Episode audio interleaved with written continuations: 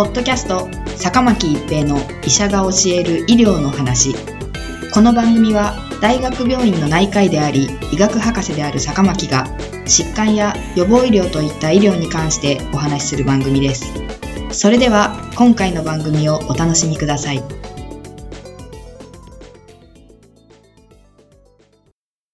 皆さんこんにちは、坂巻一平です。ポッドキャスト、坂巻一平の医者が教える医療の話。今回は新型コロナウイルス国産ワクチンです。塩野義製薬は2022年3月4日、新型コロナウイルス感染症 COVID-19 に対して開発中の遺伝子組み換えタンパクワクチン、開発番号 S268019 について、追加免疫の免疫原性を評価した第2、第3層臨床試験の速報結果を発表しました。接種後の中和抗体の期間平均値など主要評価項目を達成し、ファイザー製ワクチンコミナティに対する S268019 の非劣性が確認されたとしています。塩野義製薬は現在この遺伝子組み換えタンパクワクチン S268019 について1、初回免疫の安全性を評価する第1、第2層臨床試験。2、初回免疫の安全性や免疫原性を評価する第2、第3層臨床試験。3、追加免疫の免疫原性を評価する第2、第3層臨床試験。4、初回免疫の発症予防効果を評価するグローバルでの第3層臨床試験。5、初回免疫の免疫原性を評価する第3層臨床試験。6、追加免疫の安全性を評価する第3層臨床試験の計6つの臨床試験を実施中です。そのうち今回発表されたのは3、追加免疫の免疫原性を評価する第2、第3層臨床試験の速報結果です。対象はファイザー製のコミナティ菌虫を接種後、6ヶ月以上経過した20歳以上の成人、目標症例は204例です。同第2、第3層臨床試験では、被験者を S268019 群、コミナティ群に割り付け、1日目に筋中で1回接種を実施後、29日までを評価期間、365日までを観察期間としています。主要評価項目は、29日目の SARS コロナウイルス2中和抗体価の期間平均値と抗体応答率です。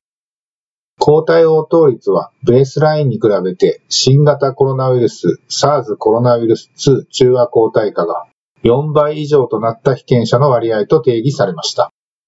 副次評価項目は主要評価項目以外の免疫原性、安全性、臨床的有効性などに設定されました。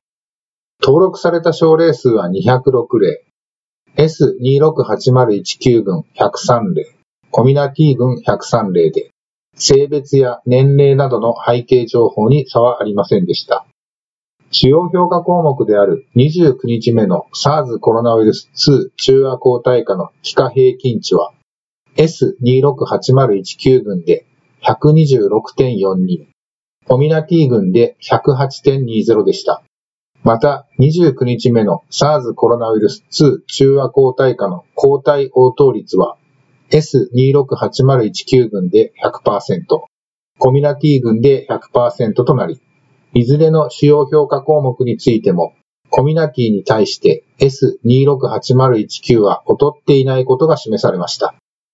安全性については、S268019 群でもコミナティ群でも重篤な副反応、死亡などは見られませんでした。両群において高い頻度で見られた副反応は、発熱 S268019 群38.8%、コミナティ群59.2%、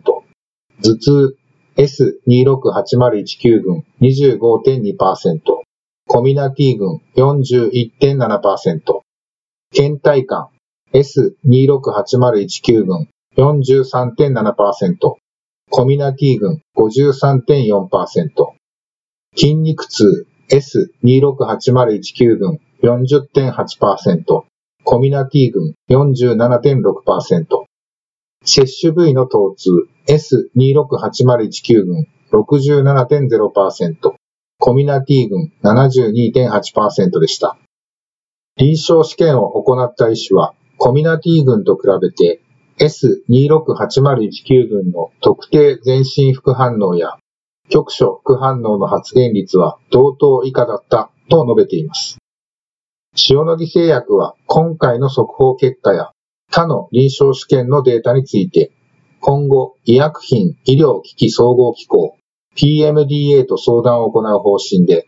並行して2022年5月からの商業生産に向けて準備を進めています。国産ワクチンの使用が可能になることは、新型コロナウイルス感染症の収束に向けて期待が持てる話題の一つです。ポッドキャスト、坂巻一平の医者が教える医療の話。今回は新型コロナウイルス国産ワクチンでした。ありがとうございました。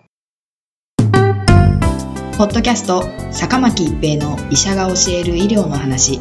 今回の番組はいかがでしたか？次回の番組もお楽しみに。